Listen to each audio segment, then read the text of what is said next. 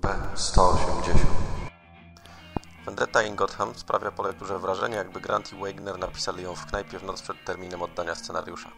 W dodatku wypili chyba wtedy za dużo cienkiego brytyjskiego piwska i siedzieli tuż pod szafą grającą, która uniemożliwiała im normalną rozmowę. Vendetta, zgodnie z tytułem, rozgrywa się w Gotham i rzeczywiście początkowo wygląda na to, że tu jest adekwatny. Najpierw znikąd pojawia się Dredd i bez wyraźnego powodu ostrzeliwuje Batmobil.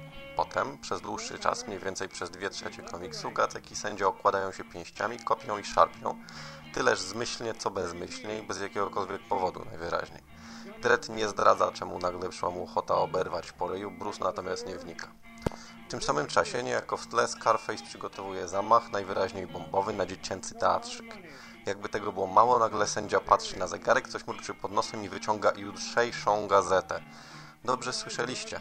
Ze względu na jutrzejszą gazetę chłopaki prali się po ryju przez kilkadziesiąt stron. No i żeby nie jechać tylko po motywie z seriali telewizyjnych, ze względu na wizję pewnego psionika z Mega City One, który w chwili olśnienia stwierdził, że Gacek uratuje miasto przed mrocznymi sędziami.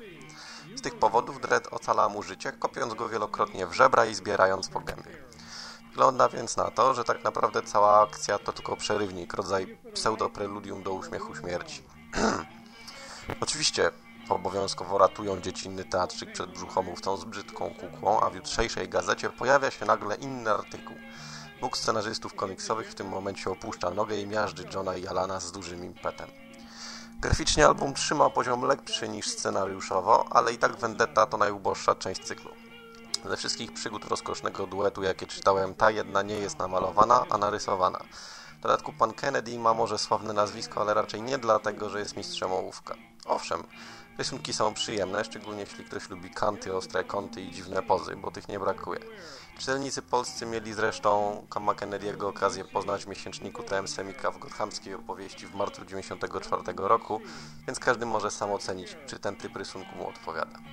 Podsumowując, Vendetta in Gotham to jakieś koszmarne nieporozumienie. Scenariusz ledwo trzyma się kupy, całość wygląda na zbyt mocno rozbudowaną zapowiedź kolejnego albumu, a po Simonie Bizleyu grafika wydaje się co najmniej rozczarowująca.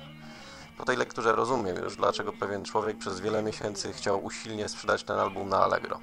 Życzył sobie za niego ponad 50 zł i wystawiał go wielokrotnie, ale nikt i tak nie chciał go nabyć. Jeśli traficie na tę aukcję, ten towar nie jest wart tej ceny. Pozdrawiam. Godaj.